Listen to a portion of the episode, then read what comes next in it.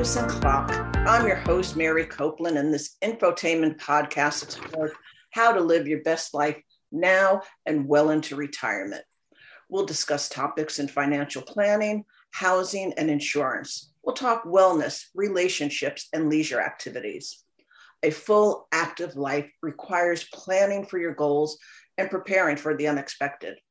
I'll introduce you to a variety of guests from knowledgeable experts to folks sharing stories of their life experiences and so much more, because life is big. All is intended to help guide you in planning for what you need now and at any age. Like and subscribe so you don't miss a thing. Today, my guest is the dynamic and energetic Ricky Seitz. Ricky was a medic and pharmacist in the Air Force, married into a construction family, and made a career combining the two disciplines. Her primary role was design and construction management for hospitals, prisons, and airports. Ricky, welcome to the show. Thank you very much, Mary. I'm delighted to be here. Oh, good. Um, today, you and I are going to talk about creating a care system for oneself for your senior years and what does this mean or look like to you. And I've had an extensive conversation with you about this, and I just thought I should definitely bring you onto the show so that you could share this with others. So I'm just going to jump right in and start with my first question, if that's okay with you. That sounds good. Okay, here we go. When did you come up with this idea that you need a care system for yourself? Were you in your 40s, your 50s? What, what prompted all of this? Um, working in the medical industry, you see people of all ages having all kinds of situations and difficulties, but I didn't really think about it in terms of myself until I hit the Medicare age and then realized that we're working with insurance that I had no idea how it really worked and uh, what kinds of things I had witnessed that could happen to people, both in my family and in my profession. And I decided this is time to start taking this a little bit more seriously, but not seriously enough that I did anything until I was probably 70. so that's where we are. Okay. Now I'm nearly 80. Give me 10 more days and I'm there. And so I need to tell you how that was working as well. I think we're going to save that for another podcast of how you look so fabulous and what you do to look so great and stay so healthy. But happy birthday to you. Um, Thank you. So, I believe during your professional career, you had a couple of jobs that might have contributed to your personal care system planning process. So, tell us how those jobs play a role in your personal care system. Okay, I what I did start out as was a medic, of course, in the Air Force, and then when I married into the uh, construction family business, I became a partner over a number of years, and um, experienced what has to happen in residential living as well as in some of the commercial settings, such as a hospital or medical clinic in that process, I decided I needed to take a more active role in how our physical surroundings actually affect us and how we affect them in our medical concerns and our health. So I think in those two ways, I was very fortunate in being able to work in design and construction in my careers and leading some programs for hospitals, airports, and prisons all of which have a lot in common. They are small cities, every one of them.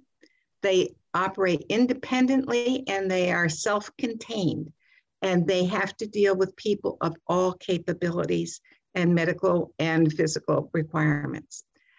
I find that that really helped me in thinking through the process of what do you need to do as you get older and have compromised health situations. Okay, so while yeah. you were working, you were already implementing these. I you were noticing these ideas, and you were figuring out how to implement them into your career, into the jobs that you were doing, so that it benefited others. And then it's come kind of full circle that you're like, oh, I need to apply this to my personal life now. So, exactly. Okay. exactly. Yeah. So, um, I, I kid my husband, and I'm always like, "Where are we going to live when we grow up?" So, my question to you is.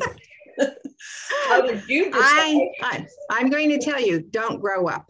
Now, that's the other, that's the first rule. Yep. The first rule is just don't grow up. You only live once and you may as well be a YOLO person and just go for it. So, um, as we move into these things, you think ahead, you think positively about what can happen, but you better prepare for the kind of negative as well. You know, the, the eventualities that can happen, like your eyesight goes, or your physical capabilities, your arthritis takes over, or something of that nature. You fall going down hills, and then that does incapacitate you. So you need to have things in place so you're not always responding to an emergency, but you don't ever say, What am I going to be when I grow up? You say, Don't grow up, and then you'll be fine. I love that philosophy. So why don't we um, um, share with the folks how did you decide where you wanted to live and thrive in your senior years? You know, what were the driving decision makers? For some people, it could be that they want to be by a hospital. For others, they want to be by a beach or a city. What were yours? Um, it was trial and error, Mary. Mm-hmm. And I have to say, you tr- you can try things out, they don't all work, but that's okay. then you find out what doesn't work and what will work for you. There are limiting factors such as money and financial situations. And what's available in your uh, community, whether it's in the US or other places, and I have lived in South America and Australia and in Europe, and things are different what is available to you wherever you are physically is going to have an impact on what your decision making is going to be. We decided to go to Ecuador and try retirement there. Mm-hmm. We loved it. We built a house there. We spent two years and decided we just couldn't live without having our kids nearby. Now, that's a big issue. Mm-hmm we came back to the US, and um, I will say that the medical care we received in South America far exceeded in, in value and quality than what we get here in the US. Mm-hmm. And I'm finding also that if medical care is important to you, ours, our systems are failing. So you need to start thinking about what can you do for yourself and put yourself in a situation where you can take care and control your own healthcare situations. And I think healthcare is a big issue after you're a certain age when it never has been before. So you're thinking new thoughts, you're thinking brand new ideas. And having worked in the area with the um, hospitals in particular, and the handicap issues and those kinds of things, and having also worked on handicap codes myself, uh, they're they're okay, but they're not great. So you need to think about what can I do. So when we were looking around about what do we want to do with our new found freedom as being retired. You don't have to get up every morning at 5 a.m. and et cetera, et cetera. Uh, it's great, honestly, great. And um, you say, okay, what am I going to do? What's important to me? Is it my health? Is it my community? Is it my social setting? Is it my family? Is it my money? Is it any one of these things? But your value systems change. And so you need to sit down, write down what are my value systems today? What impacts them? And then try to arrange or give it a try anyway, a system, a physical system that's going to work for you financially and mentally. And so we here we are. We've built two houses since living in Ecuador. And um, we are now in a community that's over 55 community. And I never, ever envisioned myself in an over 55 community. I thought it was very restrictive. You don't have any kids around. What are you going to do? Oh, I love it. Anyway, so we're in this over 55 community. There's about 200 and some houses here. Mm-hmm. We all have a little bit of land, not much, but we have some. But the interesting thing is the people here are very unique. They all have a new story. They all have experiences from their past, but they aren't living in the past. And that's what I like because they they take those experiences and they're expanding on them. We laugh about them, we talk about them. Socializing is very informal here. It's mostly done with dog walking down the middle of the street. And um, people just care for one another. It's a very pleasant community. And I love living here. And um, we have groups that we belong to. I didn't anticipate we would have so much going on. There are card groups, there are writing groups. I belong to a memoirs writing uh, class. I belong to another writing group just because I like to write. I'm also a member of the Biker Babes, and I'm sorry. And we have, um, I'm sorry.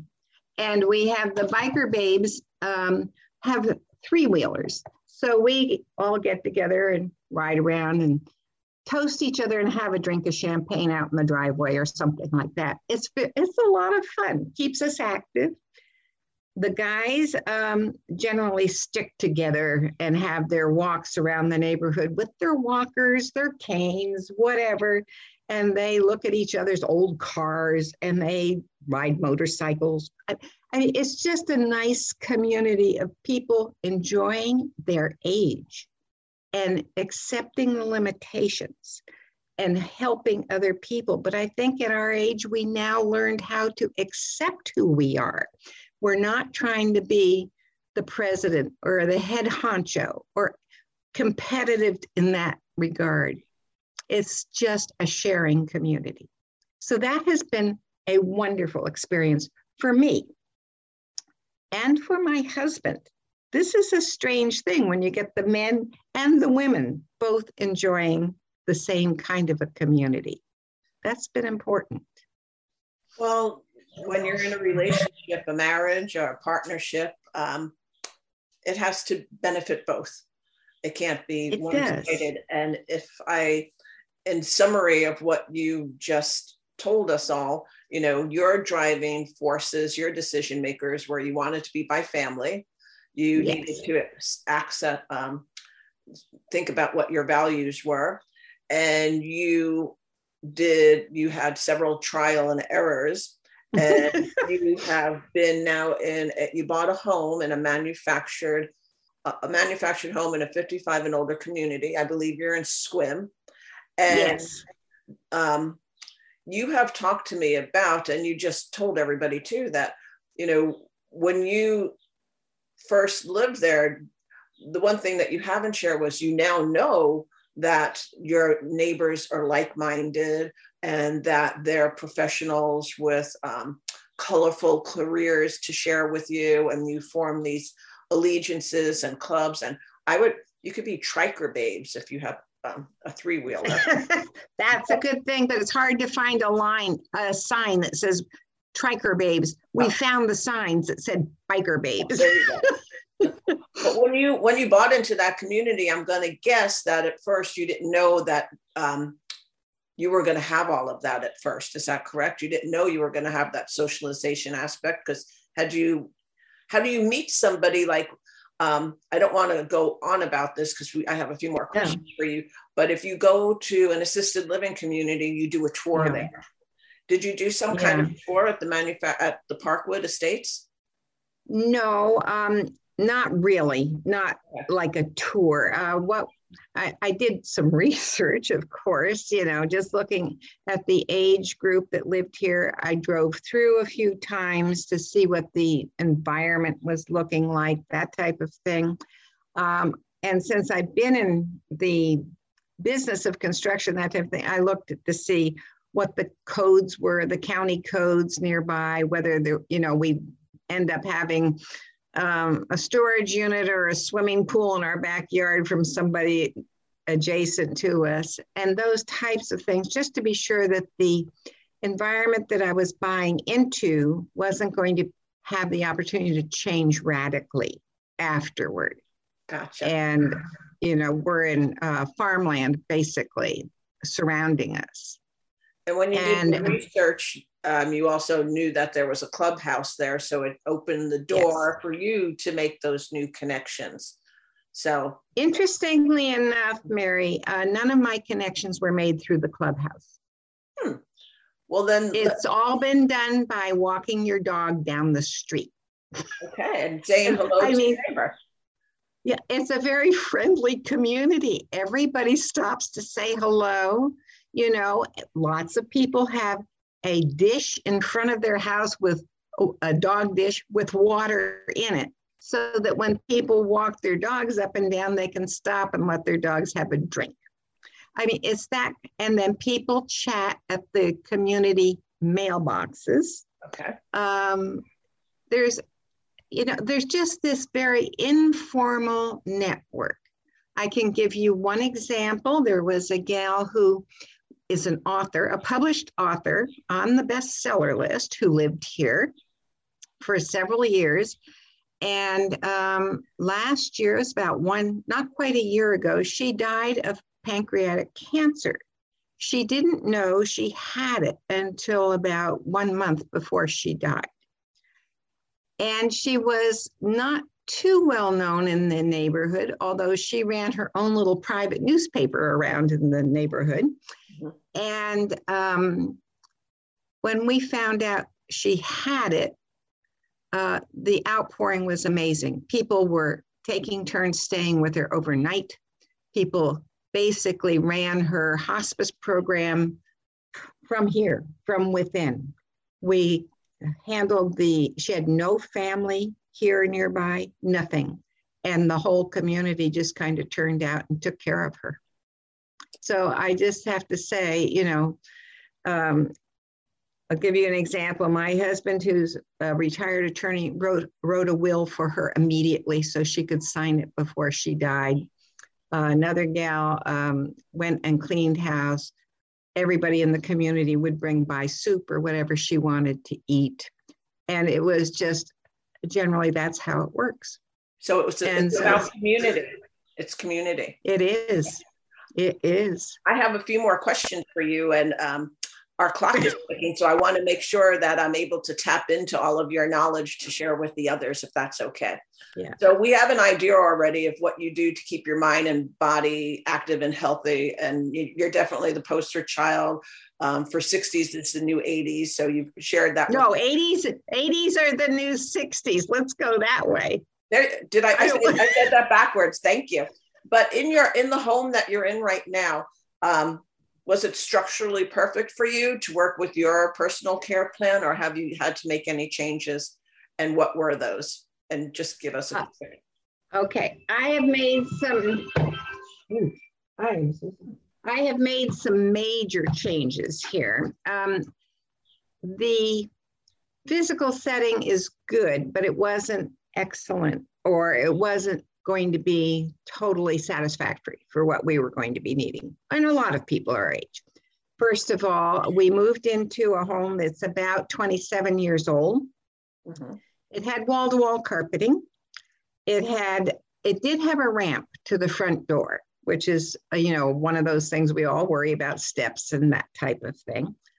Um, but the rest of it was just designed with the, in a kind of a thoughtless way.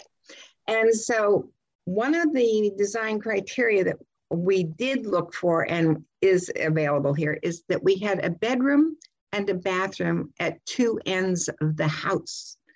And therefore, we looked at it as this is a house where We know the government system will not take care of us at home. We don't want to be in an assisted living or nursing home. We have some things we didn't want to do.